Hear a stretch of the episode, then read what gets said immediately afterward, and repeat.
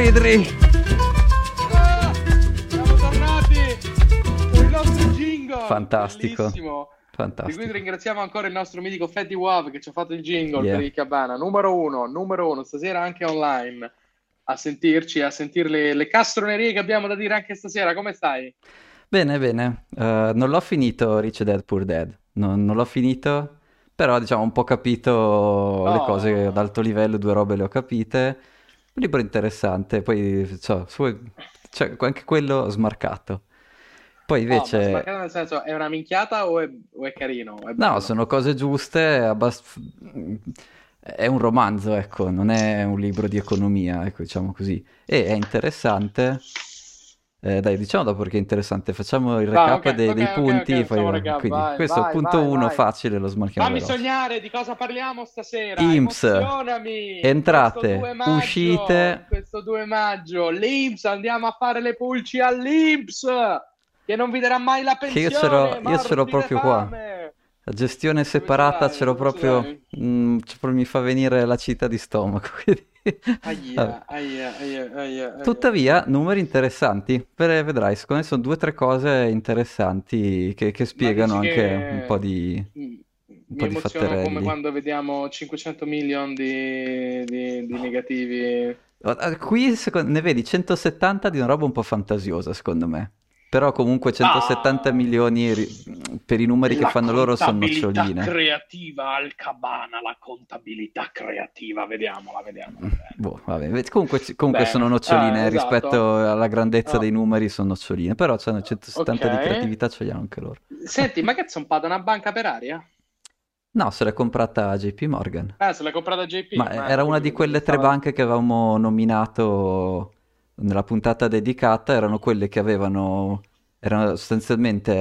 tutta questa esposizione su titoli di Stato, all'alzare dei tassi, titoli di Stato hanno perso valore e quindi loro non avevano più abbastanza asset per coprire il valore dei depositi dei loro clienti, quindi c'è niente di nuovo. Nothing new under the sun, my fellas, quindi è tutto quello che dicevamo in quella puntata. Hanno comprato troppi titoli di Stato, se l'ha comprata JP Morgan. Sì, con una gestione del rischio un po' così. JP Morgan dice, sai cosa c'è? I titoli di Stato li compro al bottom. Che hai detto? La gestione del rischio è un po' così. Magica? La gestione del rischio cosa? La gestione del rischio? Ma quale rischio? Ma dai. Ma quale rischio? Sei il solito rosicone, va bene, dai, poi? E poi abbiamo un modellino simpatico, che però secondo me non ha tanto senso, che... estrae il valore di Bitcoin come se fosse un Credit Default Swap sulle fiat currency.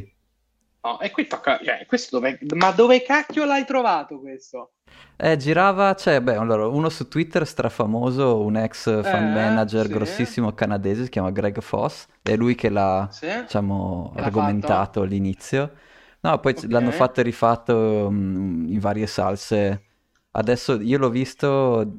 gli screenshot che vi ho mandato sono presi da un sito si chiama Swan, che è uno di quei sistemi che ti compra Bitcoin ricorrentemente, insomma, $1,000 all'anno e te li ripartisce mese per mese, insomma, una roba così. E io l'ho visto, quegli screenshot sono da uno del loro sito. Però questo è un modello che gira, però ovviamente lo sfatiamo in 3 nanosecondi, guardi il grafico e dici non è vero. Quindi, però questo lo teniamo come argomento facile verso la fine, insomma. Ringraziamenti, li fai tu? Ringraziamo innanzitutto il mitico Fetty Wap che ci ha fatto il jingle, sempre numero 1. Dopodiché tutti quelli che si preoccupano di ascoltare e fare ascoltare il Cabana, siete gli MVP, siete fantastici. Quelli che ci guardano su YouTube, quelli che si scaricano il podcast su tutte le piattaforme, siete i numeri 1, perché questa piccola famiglia cabanosa cresce e diventa sempre più... Com'è che hai detto tu quella volta l'aggettivo di Cabana? Cabanosa, no? Cabanistica? Cabanesca, ecco, questa famiglia cabanesca che cresce sempre di più, quindi vi ringraziamo tutti. E poi ci sono quelli annoverati nel numero degli dèi, che sono quelli che si preoccupano di fare donazioni. Cioè, noi siamo arrivati a circa 20 centesimi di donazioni e vi ringraziamo, perché senza di voi che mandate, che vi preoccupate, prendete il wallet, lo mandate all'indirizzo, fate le donazioni a Cabana, grazie, quando arriviamo a €1 prendiamo un caffè alla vostra, probabilmente non ci arriveremo mai. Comunque noi siamo sempre qui, carichi a molla, nonostante le ferie, nonostante i giorni del 1° maggio, per raccontarvi i mercati, raccontarvi Bitcoin, raccontarvi le cripto, raccontarvi tutte le fregnacce che ci vengono in mente. Quindi grazie a tutti quelli che ci ascoltate, yes, e che ci fate ascoltare, quindi siete sempre numeri 1. Bene, dai. Ci ho detto, avete visto, Thomas ha sparato una decina di grafici, sì, vi ho spammato. Bravo, così si va, bravo, no, poi grandissimo, alle 8:30, così pronto, uno se li guarda prima della puntata. Sei stato timing incredibile, fantastico. Da che parliamo? Iniziamo da Rich Dad Poor Dad, che è un po' così per sciogliere le acque, una roba facile, che è una storia simpatica. Fai il recap, l'abbiamo quasi preso per il culo settimana scorsa, no, perché dai, non sapevamo che cosa fosse. Infatti senza sapere abbiamo parlato un po' in fretta. Vabbè, allora, sostanzialmente è più una storia romanzata che parte dall'infanzia dell'autore, dove sostanzialmente aveva un amico strettissimo e con questo amico strettissimo sostanzialmente volevano fare i soldi, perché vedevano uno dei loro amichetti che andava con la bici nuova, non lo so, per un motivo o per l'altro. E il padre dell'autore era laureato a Stanford, insegnava, adesso non so se all'Università delle Hawaii, sono da qualche parte, e quindi era, come dire... Però non era finanziariamente colto. Non mi puoi fare l'Università della Hawaii? L'hai visto Better Call Saul? No. Okay. Cosa c'è? Cioè, l'Università delle Hawaii, cioè, io quando vado in pensione vado a insegnare lì, cos'è? Cioè, no. Ok, le Hawaii sono... C'è tutta la faccenda posto, che lui si laurea all'Università della Hawaii e il fratello si incavola perché dice che è una fuffa, quindi... questo tema sull'università della Hawaii. Comunque no, vengo anche io a insegnare con te, dai, ci ritroviamo alle Hawaii. Sì, ma che problema fai? Prendi un po', fai una passeggiata in spiaggia. Infatti. Vabbè. E quindi sono alle Hawaii, sono gli anni tardi, anni 50, quindi dopoguerra. Sì. E provano invidia per questo bambino ricco, avevano 9-10 anni, una roba così, e quindi si organizzano. Però il padre dell'autore di nuovo è uno studiato, insegnante, cioè da, diciamo, carriera accademica sua è perfetta, però non si è mai occupato di finanza, non mi ricordo cosa insegnasse, ma sicuramente non finanza. Okay. Mentre il padre dell'altro era l'imprenditore dell'isola, cioè aveva la panetteria, il ristorante, l'azienda di costruzioni, comprava e rivendeva immobili. E quindi sostanzialmente iniziano la loro avventura per diventare ricchi. La prima attività che fanno è prendono tutti i tubetti di dentifricio avanzati, perché ai tempi i tubetti di dentifricio erano fatti in zinco, adesso non chiedi come perché, fondono tutto lo zinco e coniano delle monete false. Quindi, attività numero 1. Yes. Let's crime. Voglio fare i soldi. Crimine. Voglio fare i soldi, faccio letteralmente i soldi, che poi però anche interessante, perché ti spiega che effettivamente non è che le banche centrali facciano una cosa molto diversa, cioè nel senso, tu vuoi fare il... Anzi, se vuoi, quello era zinco vero e c'era del lavoro dietro per produrle, quindi se vuoi, potenzialmente il loro valore ce l'avevano anche. Da Crypto Punk qua... Sì. Vabbè, comunque insomma, qua, appena i due padri scoprono l'attività dei figli si mettono a ridere, anche se foste i contraffattori più bravi del mondo, sospicci, cosa stai contraffacendo, 1 centesimo alla volta, anche se e poi soprattutto non si fa, nelle regole della società, sai, introdurre moneta contraffatta era una tattica usata addirittura in guerra, inflazionare un'economia è addirittura appunto una tattica usata in guerra, quindi non è una roba da fare nel garage, non si fa. Non si fa. E quindi il padre imprenditore, allora il padre professore dice dovete semplicemente essere molto bravi a scuola, vi laureerete a pieni voti, troverete un buon datore di lavoro che vi pagherà un buono stipendio, questo era il piano del padre 1. Il padre 2 invece, che è quello, diciamo, l'anima commerciale dell'isola, diceva venite a lavorare per me domenica pomeriggio vi pago il minimo, un po' meno del minimo salariale per fare delle attività, adesso non mi ricordo neanche cose semplici, manuali, adesso non... qualcosa che ha a che fare con la panetteria, non mi ricordo neanche. Il ragazzino, l'autore, dopo un po' però si stufa perché dice: ma com'è possibile? Cioè, dopo un mese ho guadagnato un soldo di caccia, mi ci compro a malapena 2 fumetti e cioè così non diventerò mai ricco. Ciao. E quindi il padre, diciamo, imprenditore, chiama i 2 ragazzini a raccolta e dice: oh, finalmente, beh, io non vi insegno come si insegna a scuola, perché ovviamente a scuola non vi hanno insegnato niente dei soldi, vi insegno con questa esperienza. Io ho fatto fare l'esperienza di un lavoratore, diciamo, medio, che sostanzialmente mi state dicendo quello che mi dicono, diciamo, l'80% dei miei lavoratori, che vogliono un salario migliore, che non vedono... Che non hanno abbastanza soldi, che se non mi pagano di più mi denunciano. Quindi comunque in un mese siete praticamente, a livello lavorativo vi siete equiparati all'80% dei miei lavoratori, però se volete fare soldi questa cosa non funzionerà mai. E lo dice in maniera un po' romanzata, cioè voi non dovete lavorare per fare i soldi, sono i soldi che devono lavorare per voi. Certo. E questo è un po', se vuoi, questo è il vero insegnamento del libro, poi tutto il resto un po' argomenta il come e il perché.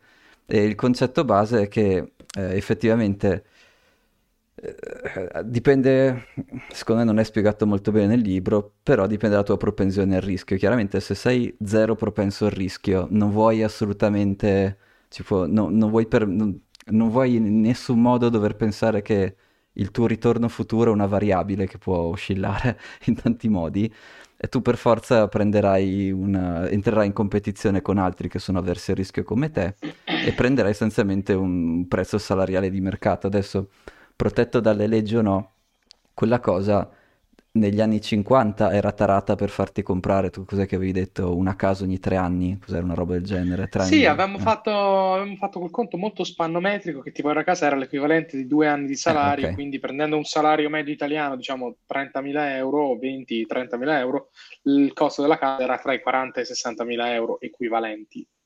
Certo, e quindi immaginati però che questo era...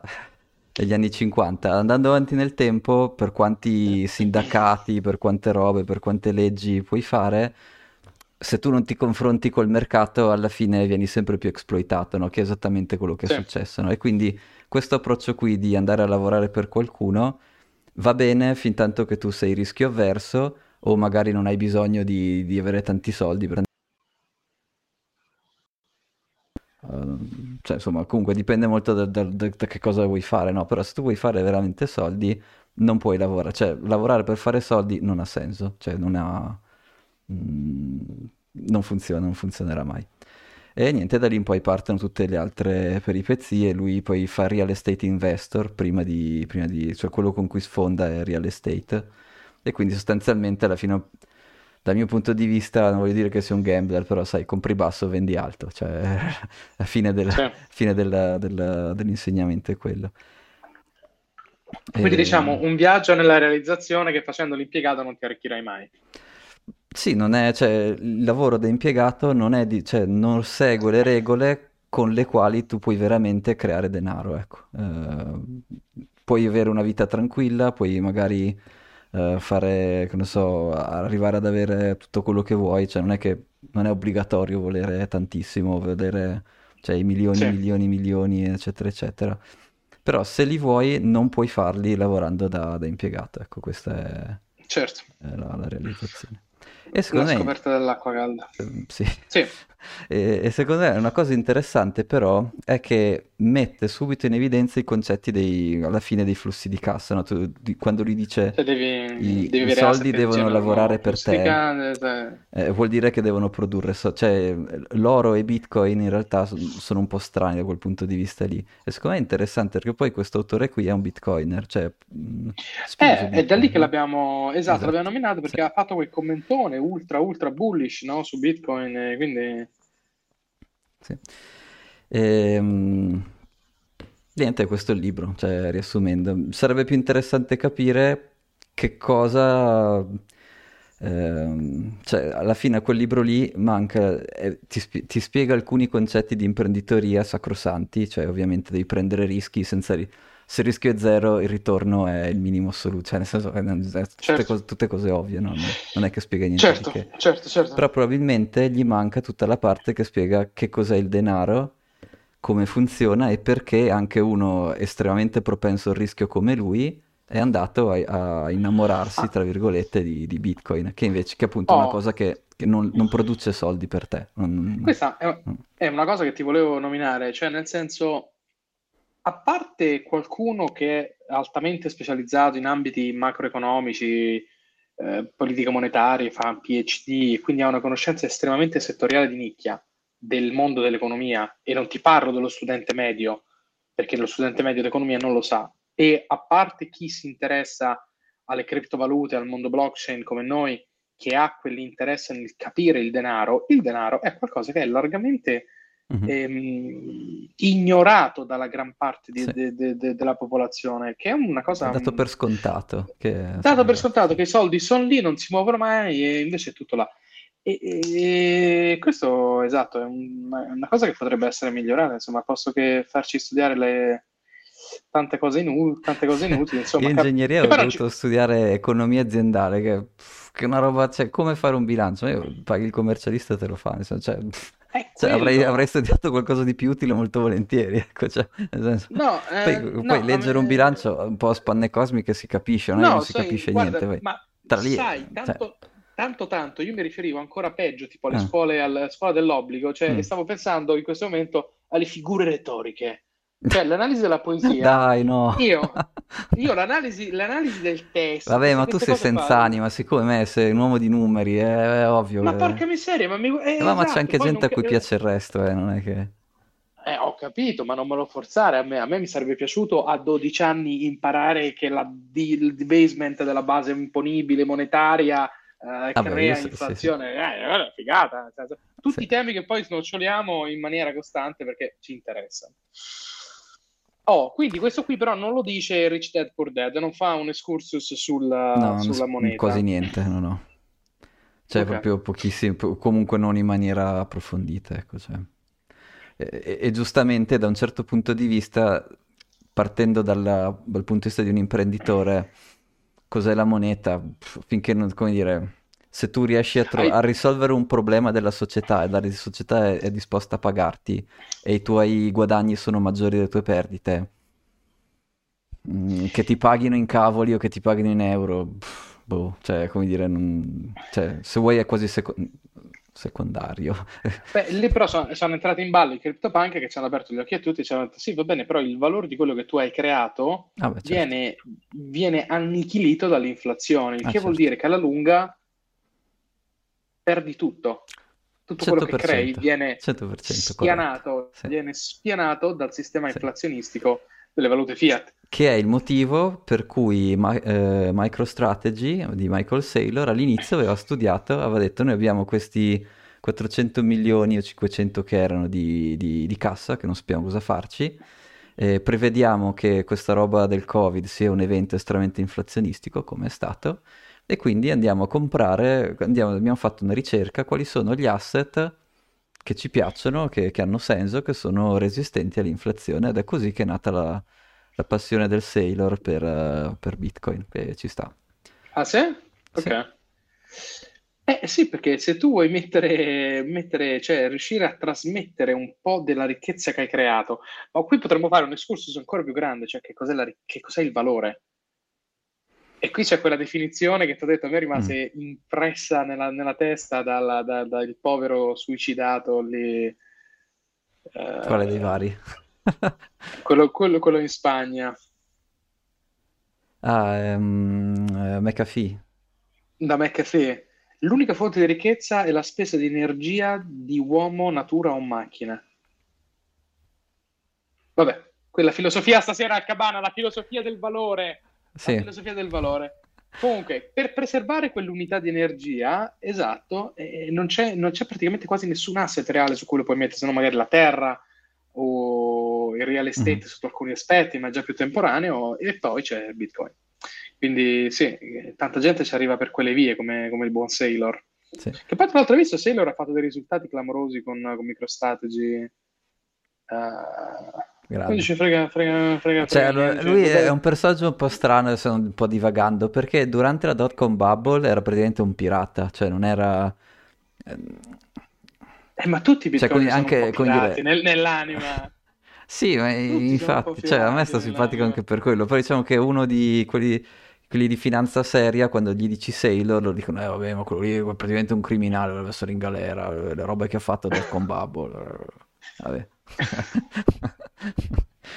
Vabbè, invece quell'altri all'oratorio stavano a dire Ave Maria, i mossi, a ammazzarli, guarda, sono tremendi. Comunque, scusa, ti faccio divagare. No, torniamo sull'inflazione, perché secondo me è un ottimo gancio sull'INPS. Perché l'INPS, allora, fino al 2021 un casino, non c'erano dubbi. 2022 però sono successe un paio di cose, perché l'inflazione, tu dici, sta riducendo il valore dei tuoi soldi, no? Però se tu avevi un debito, rende quel debito più facile da pagare, uno. Due, dato che c'è quel processo di price wage spiral, più alte sono le wages, più alte sono le tasse, quindi guadagni di più. Inoltre, dato che c'è un mercato di lavoro ancora molto caldo, e questo l'abbiamo detto 800 milioni di volte, adesso sono usciti i JOLTS proprio oggi, JOLTS sono le job openings americane, finalmente sono un po' scese, ma siamo ancora molto sopra i valori pre-Covid, quindi ce n'è da andare ancora. E col mercato del lavoro caldo tu hai anche più lavoratori vuol dire... più tasse, e quindi l'INPS del 2022 ha fatto la sorpresa, e secondo me sì, però è una fuffa, come sono gli asset inflazionati come quando parliamo delle azioni che hanno i valori alle stelle per via dell'inflazione, no? Sì, vabbè, ho capito. Dai, guardiamo la slide 1 adesso, però faccio un attimo un esperimento. Slide 1. Chi ci sta guardando su Telegram non dovrebbe vedere niente in teoria, però può guardare, entrare nella chat e vedere le immagini che ho scaricato. Ce n'è una che si chiama 0_macro, iniziamo da quella lì, che è la prima che vi ho mandato sostanzialmente. Chi ci ascolta il podcast, adesso ve la descriviamo un attimo, sono delle tabelle con dei numeri, adesso le guardiamo, e invece chi ci guarda da YouTube dovrebbe vedere il mio schermo, e dovrebbe esserci questa immagine qua, dove si chiama quadro macroeconomico. Ce l'hai? Aspetta, che hai mandato un sacco. Aspetta, qual è il quadro? Sì, la prima, il quadro macroeconomico. Sì. Sostanzialmente, sì. Com'è che funziona? Questo documento dell'INPS, loro avevano fatto un preventivo originario, quindi inizio 2022, la previsione di cosa si aspettavano che succedesse nel 2022. Poi invece... poi quello che è successo. Esatto, poi quello che è successo e poi il delta. E sostanzialmente la roba interessante, la seconda riga, tu vedi... Anzi, partiamo dalla prima riga, scusate. Cosa? Hanno cannato l'inflazione del 5,70. Vuol dire che c'è stata... Loro si aspettavano... Hanno cannato il PIL. Hanno cannato l'inflazione. Hanno cannato tutto, ma fino a lì, sai, va bene. Cioè, fino a lì. Era una previsione, era sbagliata. Sono previsioni. Che cos'è il tasso di perequazione delle pensioni? È una supercazzola, non so neanche cosa significhi perequazione. No, neanche io. Però cosa interessante è, la prima riga c'è i PIL, quindi il prodotto interno lordo, che è stato positivo ma più basso dell'atteso. La seconda riga, l'inflazione, che è stata molto più alta dell'atteso. E poi l'altro numero interessante è le retribuzioni lorde dei dipendenti, che poi, se vuoi, l'intera economia c'è sotto, e lorde globali. E vedi che loro si aspettavano di avere un numero e ne hanno avuto di più, e stessa cosa sotto, il totale, si aspettavano e hanno ottenuto un numero più alto. E poi anche l'occupazione si aspettavano, no, quella probabilmente è andata uguale, era un 4,7, è l'unica che ci hanno preso, il tasso di occupazione. Quindi vuol dire che a parità di tasso di occupazione vuol dire che siete stati pagati di più, vuol dire che c'è stato più denaro che circola, magari unità vendute di meno, però dato che l'inflazione era così alta, alla fine il volume circolato è stato di più, e quindi loro sono stati in grado, con questo marchingegno, di raccogliere più tasse. Sì, quindi loro partono da questo quadro qui. Però aspetta, le retribuzioni lorde globali, intera economia, che cosa significa? Che globalmente gli stipendi sono stati dell'8,20 nel 2022? Sì, questa è la loro statistica, sì. da dove li prendo sti numeri? Anche l'inflazione del 7% viene un po' da ridere, vabbè, però sì. È strano che le attribuzioni lorde globali siano state dell'8,20, vabbè. Vabbè, comunque... Cioè, mi verrebbe da dirti che hanno seguito l'andamento dell'inflazione reale. Vabbè. Vabbè. Sì, chissà cosa c'è dentro, sinceramente non è che ho letto tutto anch'io, però le retribuzioni lorde per dipendente anche a me torna di più, no? Però, morale della favola, quello che tu dici è, siccome sono saliti i valori nominali delle retribuzioni, il PIL è cresciuto, quindi hanno raccolto più tasse. Morale della favola, hanno raccolto più tasse. Esatto. Anche se la valuta si è svalutata del 7%.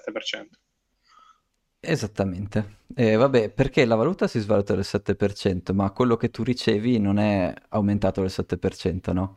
E questo è il trucco con cui rendi il debito sostenibile, no? Sì, che però mi sembra strano, perché per questo ti chiedevo di quell'8,20. No, quello vabbè. Forse allora è qualcos'altro, sinceramente non so che cosa... Attribuzione lorda, non lo so manco io, no? Esatto, quindi sarebbe da fare, vabbè. Ok, vabbè, morale della favola, hanno tirato su più soldi.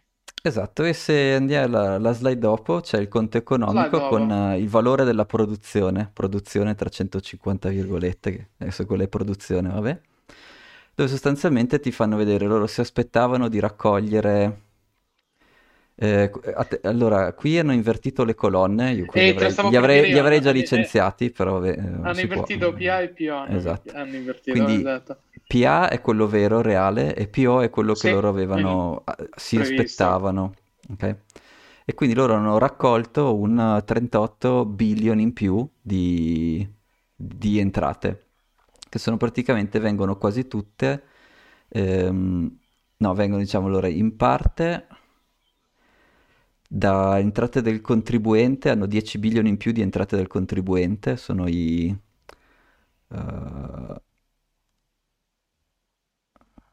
Dove, scusa? Entrate contributive lorde, vedi che c'è un rispetto al loro atteso, hanno quasi un 10 bilioni esatto. in più. Okay. Sì, hanno raccolto 10 miliardi in più dalle entrate contributive. Esatto. Poi invece c'è la voce di costo, quella grossa. Lo Stato gli ha dato 32 miliardi. Lo Stato gli ha dato gli ha dato 164. 164, scusa, quello è il delta, scusa. Esatto. Gli ha dato 164. Quindi in realtà hanno raccolto più tasse, ma hanno anche preso più contributi dallo Stato. Sì. E come vedi, e queste sono le loro entrate, no? Se tu poi vedi il costo della produzione, la produzione sono quelle che loro chiamano prestazioni istituzionali, sono le pensioni. Quindi la prima riga della parte B, sono 380 billion di pensioni a fronte di 396 billion all'anno di entrate, di cui però attenzione che 164 vengono dallo Stato. Cioè questa cosa qua, senza lo Stato, è drammaticamente in perdita. Cioè che loro, no? Cioè... Che poi 164 miliardi non è il 10% del PIL, non facciamo 1,6 trilioni di PIL. Sì. Quindi lo Stato ripiana il 10% delle pensioni ogni anno, ok? Del PIL, scusate, lo butta nelle pensioni, se no andrebbe a zampe per aria. Sì, quindi l'INPS senza lo Stato ovviamente non sta nei piedi, interno. No. È l'unico motivo di... Quindi appunto io volevo vedere il rendimento, i loro rendimenti finanziari, e sono indifferenti, adesso saranno da qualche parte qui intorno. Proventi e oneri finanziari da altre attività, una nocciolina, quindi il fondo di investimento, l'INPS non qualcosa farà, ma non è... Ma te lo dicevo che c'hanno gli impiegati pubblici, c'hanno i mutui agevolati a dei tassi ridicoli, no? Conoscevo un impiegato statale che conoscevo un impiegato statale che mi raccontava che si è preso il mutuo per comprare casa ha preso un tasso... 4 mesi fa, cosa recentissima. Ok, quindi essendo impiegato statale ha potuto accedere ai mutui che l'INPS emette e pagava un tasso ridicolo iperagevolato. Sì, l'INPS emette, esatto. Vabbè. Scusa, e c'aveva sull'1%. Beato lui. non lo so, comunque appunto queste attività secondarie fanno ridere, esatto. Cioè sono abbastanza... Esatto. Cioè loro una parte di quei soldi la emettono per farci degli oneri, e probabilmente la voce C che tu vedi qua, altri proventi finanziari, 239 milioni saranno, no scusa, quello sotto, interessi passivi da oneri finanziari, o quello sopra altri proventi, quella roba là è i soldi che prestano, tipo quello che ho conosciuto io, all'1%, mentre al mercato sta al 5%. Quindi... Bello, vabbè, geniali. Okay, vabbè, okay. Però di nuovo, loro non è che sopravvivono, cioè loro sopravvivono grazie a due cose, contribuzioni, quindi chi paga l'INPS, 160 cioè io, miliardi mi tocca pagare sti F24 dell'INPS e come dire, non è che... il conto pensione mio è finto, cioè non c'entro niente, semplicemente i miei soldi entrano e vanno a pagare le pensioni attuali. Direi un 60%, il restante 40% è pagato direttamente dallo Stato, che quei soldi lì ovviamente li prenderà o sul mercato, quindi vendendo bond, o si spera che abbia qualche tipo di... avrà il suo bilancio e prenderà le tasse anche lui da qualche altra parte, non so.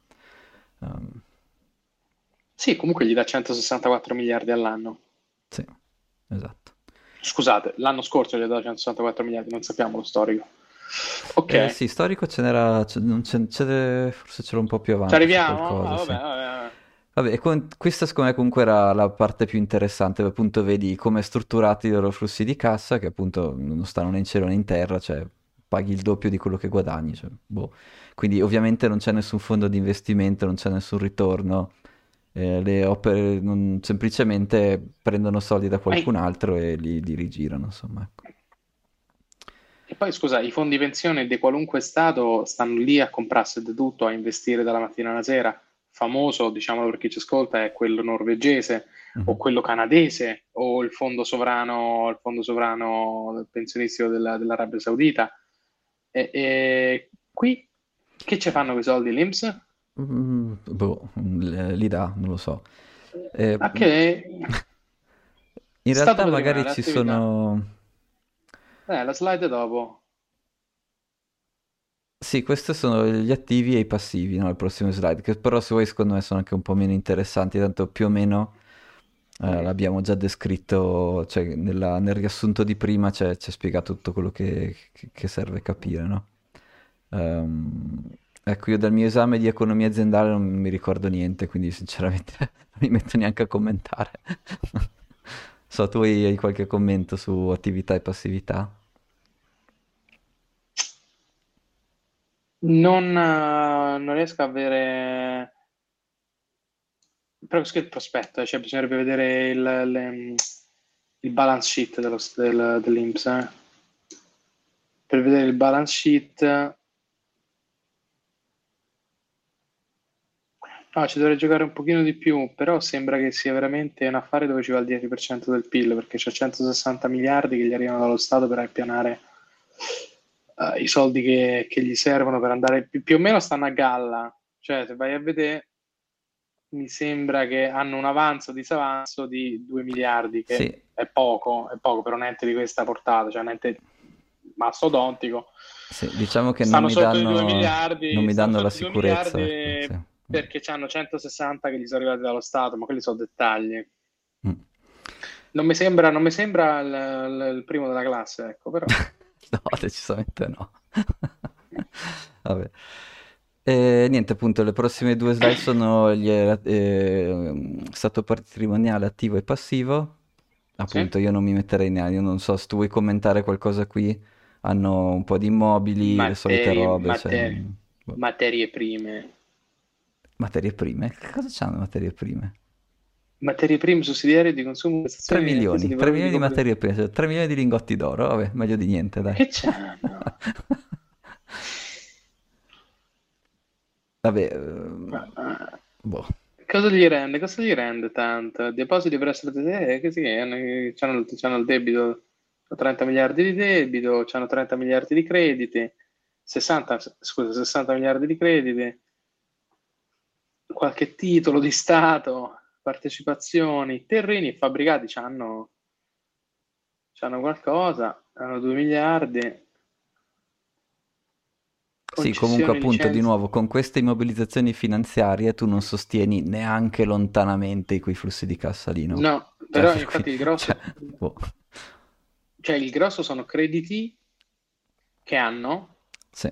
verso utenti, clienti, soci e terzi, che va a capire che cosa significa, e l'altro grosso voce è i depositi presso le tesorerie dello Stato.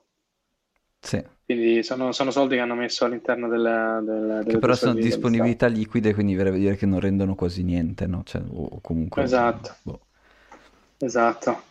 Oh, le passività. Posso passare alle passività? Vai, sì. Vedi, è quello che diciamo, disavanzo economico 160 miliardi, che sono quelli che poi lo Stato gli ripiana. Sì, esattamente. Disavanzo economico 160 esatto. miliardi, seconda riga, quindi, sì. La seconda riga sul patrimonio netto, quindi vuol dire che sono in perdita di 160 miliardi all'anno. Grandi.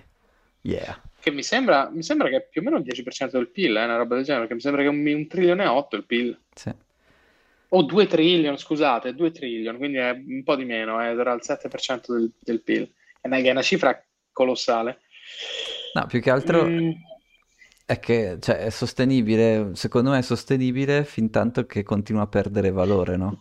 Però esatto, che se tu, come quest'anno, nel 2022, riesci a raccogliere più tasse e riesci a fare in modo che in realtà il tuo disavanzo non cresce quanto le tue tasse crescono, allora riesci a stare in piedi. Quella è la tua unica speranza.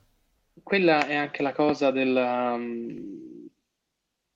Cioè, tutto il motivo per cui si è permesso di fare debito l'anno scorso e 2 anni fa, secondo me, era proprio in virtù dell'esponenziale inflazione che sarebbe avvenuta, perché come ben dicevi tu all'inizio della puntata, l'inflazione non svaluta solo il valore delle cose, certo. Svaluta anche i debiti. Certo, quindi se tu hai un'inflazione al 10% e hai dei vincoli di bilancio, tu tendenzialmente puoi fare 10% più di debito perché ti ha svalutato il 10% il debito che avevi.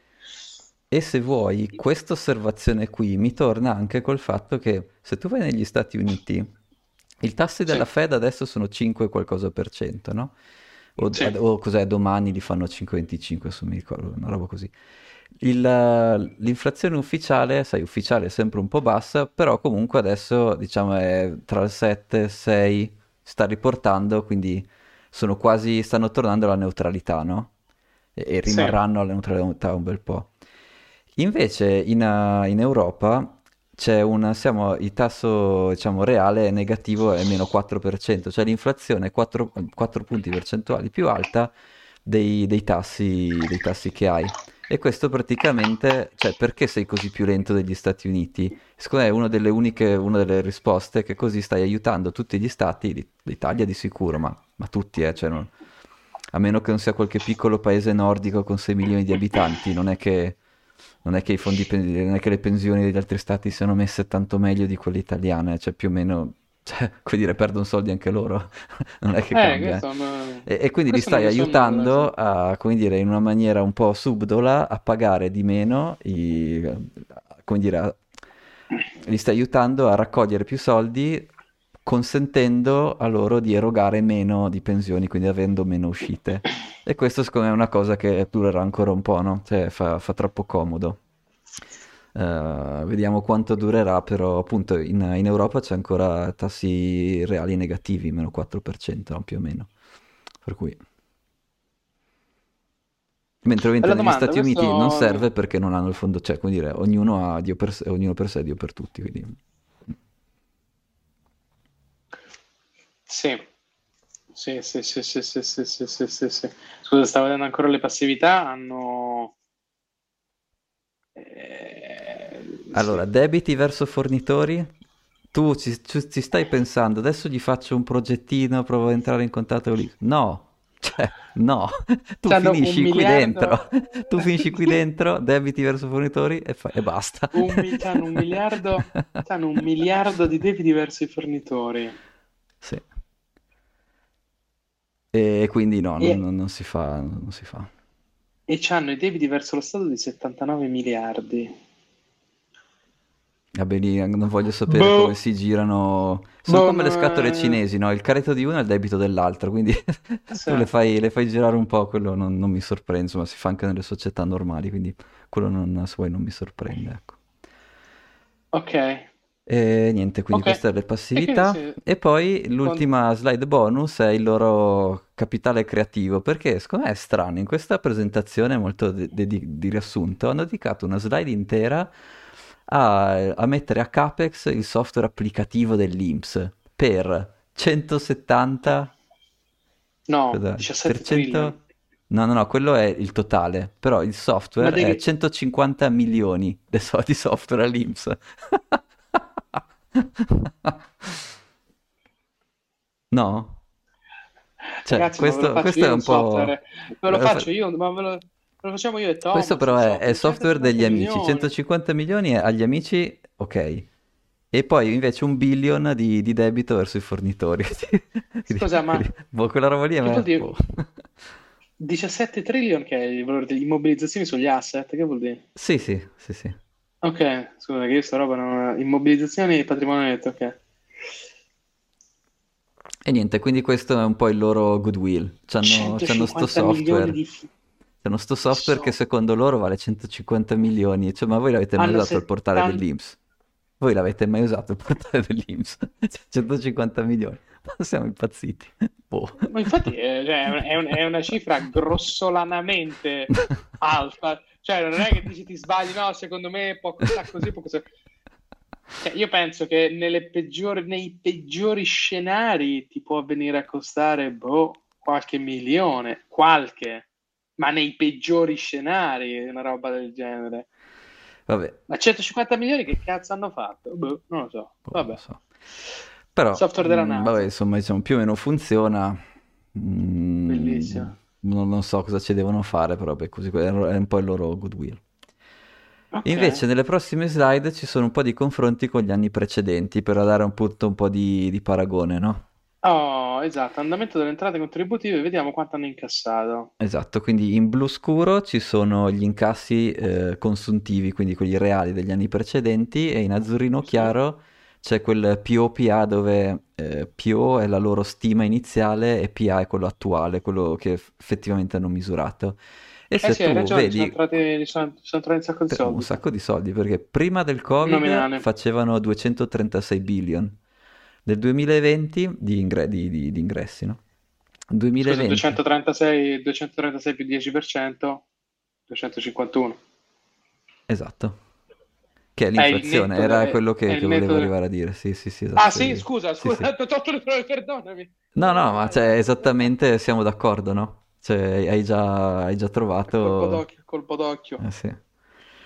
Sì, quindi... scusate, se vedete grafici, per chi ci ascolta, c'è le entrate del 2021 sono 236 miliardi. No, 2019. 2019 anche, sì. Anche 2021. Ah, ok, sì, erano andati via dritti. Sì, però tutti e due, esatto, tutti e due, sono 236 miliardi e uno se fa un calcolo, il solito calcolo del salumiere del campo, grande, no? 236 più il 10%, lira più lira meno, sono 20 miliardi in più, e 20 miliardi in più finisci esattamente all'andamento delle entrate contributive di questa, dell'anno scorso, 2022. Esatto. E quindi l'inflazione fa bene all'INPS, e per cui l'inflazione secondo me non ce la togliamo tanto facilmente. Sarebbe bello, ma io dico di no. Io l'ho detto che succede. Invece andando a quello dopo, questo è il pagamento delle pensioni. Il pagamento delle pensioni è sostanzialmente... Valore nominale in dollari? In euro? In euro, quindi diciamo pagavano... Ricordiamoci che il pagamento delle pensioni... viene finanziato, diciamo, dal 60% dagli ingressi, quindi dagli F24 che voi pagate all'INPS, e invece dal 40% dallo Stato che tira fuori dal suo bilancio, tira fuori questi 160 trillion. E niente, quindi questi anche sono 2019 al 2020 sono saliti tantissimo. Tale quale. E questo secondo me dal 2019 al 2020 tu hai come se fosse un predittore dell'inflazione, no? Perché tu stai iniettando il 10% in più di soldi nel sistema, no? Nel 2020 Ora, il sistema non è fatto solo dalle pensioni, ma nel sistema pensioni nel 2020 tu hai iniettato 10% di soldi in più.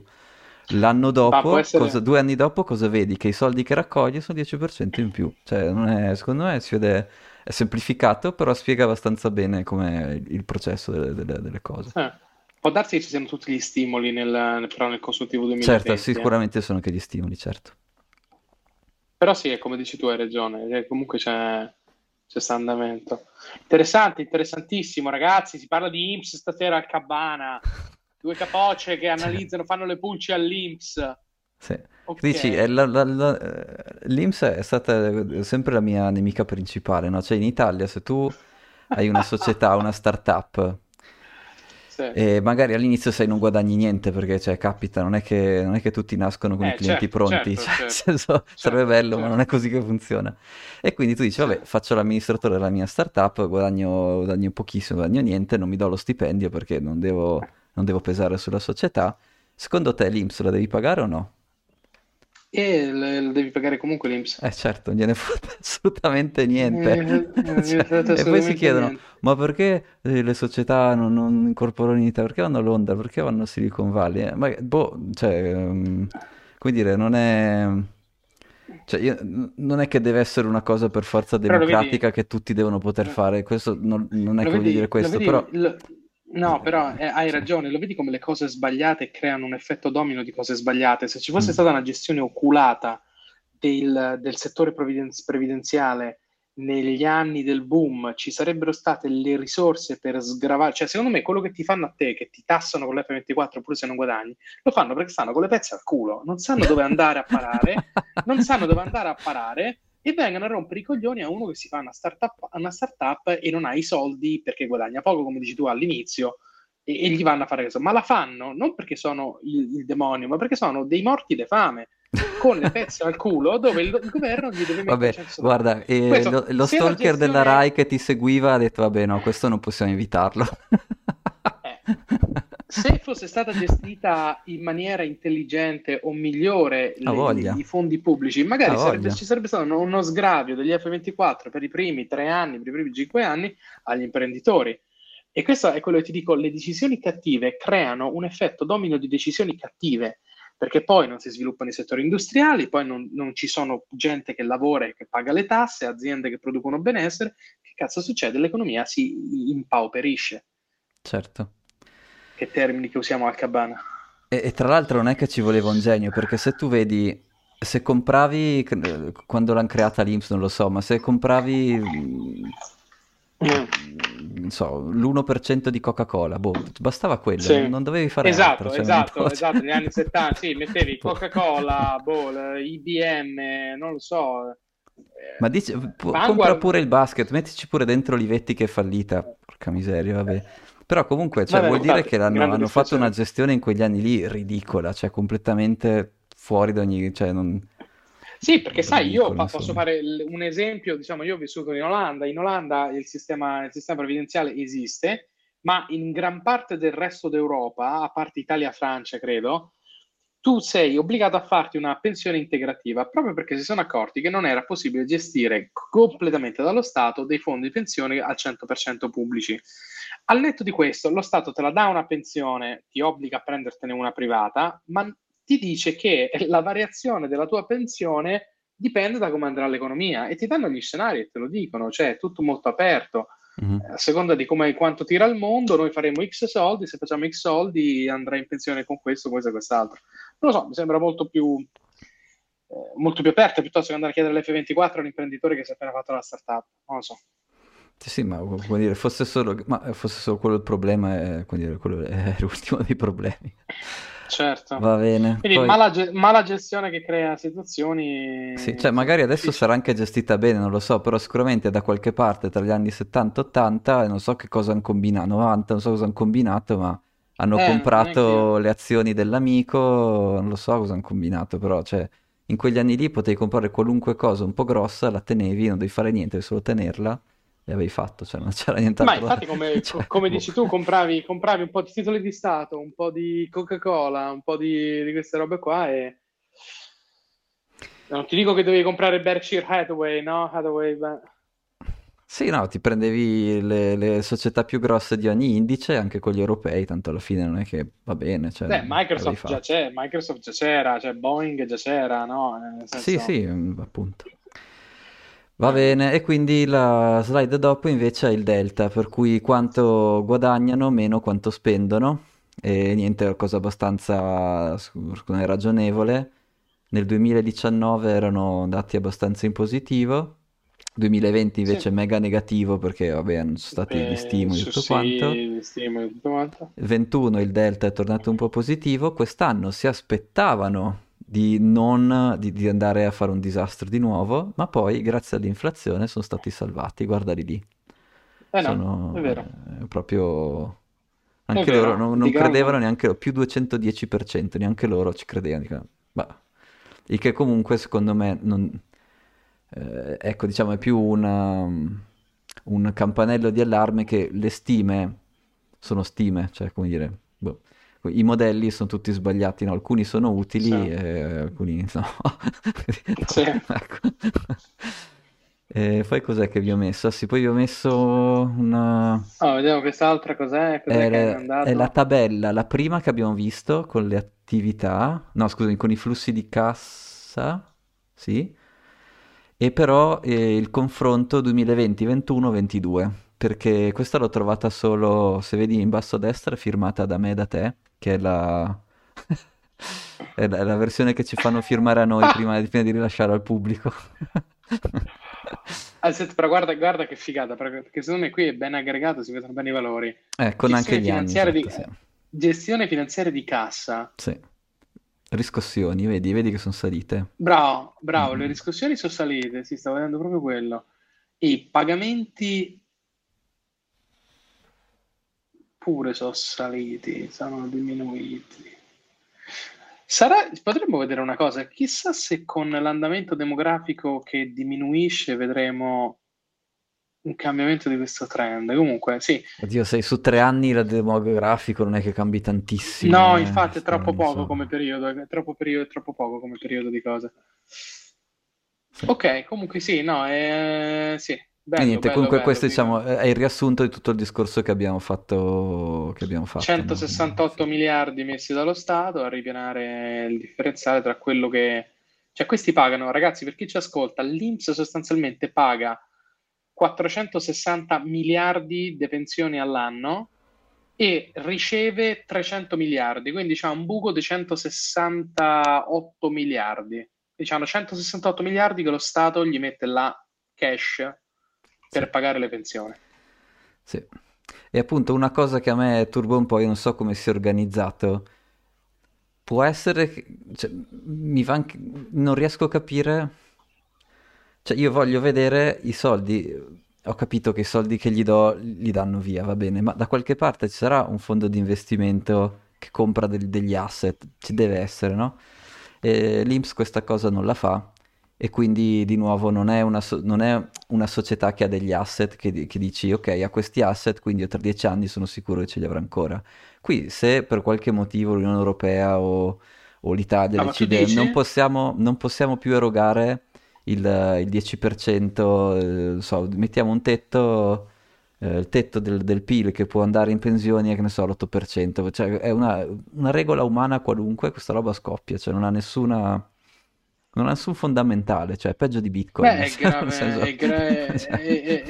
è gravemente fallato ad oggi, perché il fatto che ora facciamo 2 trillion di PIL, facciamo 2 trillion, quindi il 7-8% del PIL, cioè sono soldi, no scusa, facciamo un trilione e 9 di PIL, mm-hmm, e quindi è quasi il 10%, ragazzi è il 9% del PIL, ma... cioè il 9% del PIL viene buttato nelle pensioni perché hanno un buco di 170 miliardi. Perché non sono stati in grado di investire, e la mia domanda è qualcosa che non va. Oggi stanno investendo, cioè oggi è meglio di no, però al prossimo mega crash stanno investendo o no? Perché se no questa cosa qui cioè come dire, vive grazie alla, cioè, a un vezzo umano, cioè non ha dei valori fondamentali per cui continua a esistere. Ma tu dici che questi non hanno un ramo di investimento come tutti i fondi pensione che va in giro a comprare roba? Allora, l'INPS no, dice, da qui assolutamente non si vede. Ci sarà qualcun altro che lo fa. Titoli di Stato, perché hanno 70 miliardi parcheggiati in titoli di Stato. Ecco, abbiamo visto Silicon Valley Bank, First Republic Bank, abbiamo visto che fine fanno, cioè i titoli di Stato perdono anche di valore, quindi... Cioè qui c'è un problema, esatto, c'è un problema di redditività enorme, perché comunque incassano 300 miliardi, ne spendono 460, ora non è che poi ammazza tutti gli italiani per non fargli avere la pensione, quindi comunque a prescindere da che i pagamenti per le pensioni sono troppo alti, sì, ci saranno quelli che sono andati a pensione a 40 anni, però secondo me ho il sentore che non sia quello il grosso del numero, il problema è di là che anche le riscossioni sono poche, se gli entrano 300 milioni e ne spendono 460 vuol dire che gli entra troppo poco, perché gli entra poco? Perché le tasse sulle pensioni sono basse? No, cazzo, sono altissime. Vuol dire che c'è un problema di redditività, di rendimento. Sì, cioè, è un fondo, da un punto di vista economico, è un fondo sbilanciato, cioè non rende quanto costa. Ah, ma assolutamente quindi, no. E quindi è, come dire... O diminuisci quanto costa o aumenti quanto rende. Cioè l'economia è base, è pari, esatto, sono sordi, esattamente. Entrano, è un portafoglio. E finché non lo fai, appunto, è una cosa molto flebile, cioè al primo soffio di vento viene giù, cioè al prima cambia, questa è la prima cosa che salta, no? Cioè non sta nel cielo né in terra. Certo. Che dici? Okay. Forse no, sì, sull'INPS non ne ho altre. Dici, ti viene qualche ultima considerazione? Che ore sono anche? No, stiamo a sforare, però al volissimo. Dimmi un po' sta cosa dei Bitcoin come Credit Default Swap. Allora, l'idea è semplicissima e ovviamente sbagliata. Vabbè, per quelli su YouTube alla fine è un modellino, vedete c'è un grafico con una riga che parte, che è il valore stimato da questo modello di Bitcoin che parte da zero e va verso l'infinito. Quello è un modello di valutazione di Bitcoin, esatto, che lo pone in relazione con la probabilità di default. Sì, che è una roba che non ha senso, no? Quindi, però lo descriviamo un attimo, quindi c'è questa riga che va da zero, se c'è 0% di probabilità di default, questo modello dice che Bitcoin vale zero, più la probabilità di default sale, più lui mette un valore. E per mettere questo valore sostanzialmente cosa fanno? Prendono il totale del debito, non so, degli Stati Uniti, o tu sotto c'è una tabellina dove puoi scegliere di che stati considerarlo, gli dai una percentuale di fallimento e poi usano una formula, diciamo, classica delle assicurazioni per dire se vuoi comprare un'assicurazione contro il fallimento di una roba che vale tanto così e che può fallire con quella percentuale lì, costa tot, e quello è il valore di Bitcoin. Adesso fatemi un attimo uscire...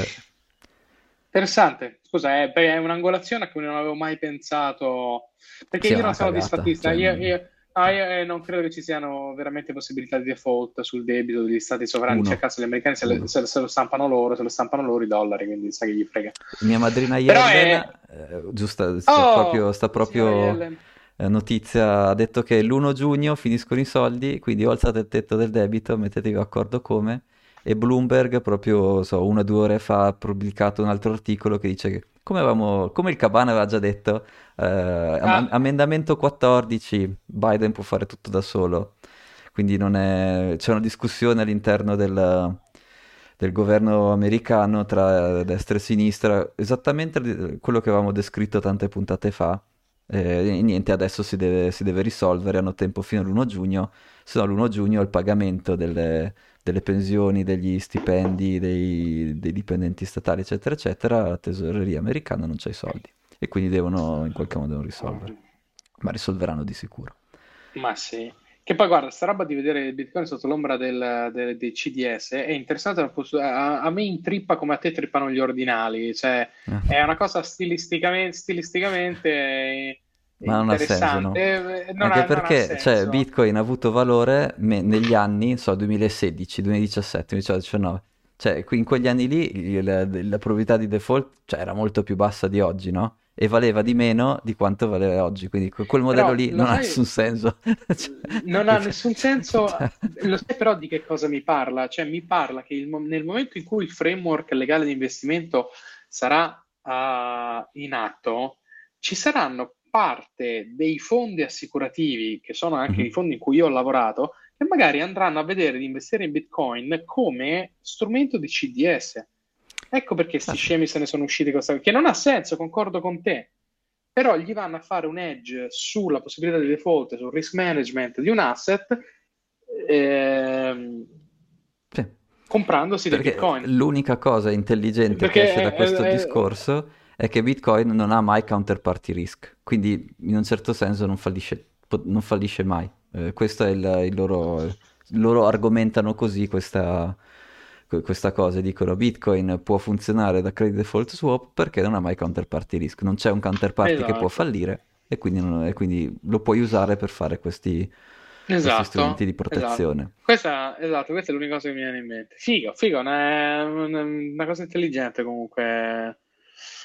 Sì, ma però i dati storici vanno contro questo modello, non ha senso. È fantastico. E quindi dire, è bello, la Terra è piatta, però va contro i dati scientifici, la Terra non è piatta, cioè non è... Non, come dire. Sì. Va bene, vedo che abbiamo sforato, però è interessantissimo, abbiamo fatto un po' di pulce all'INPS e abbiamo visto pure questa cosa molto carina del Credit Default Swap. Quindi tu la pensione ce l'avrai?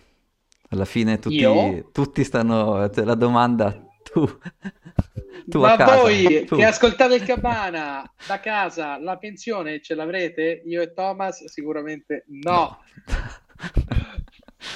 Esatto. Va bene.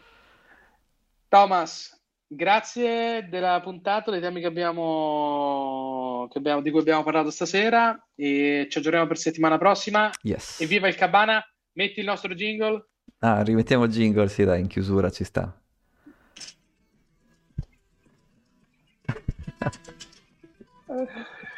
Ascolta e fai ascoltare il...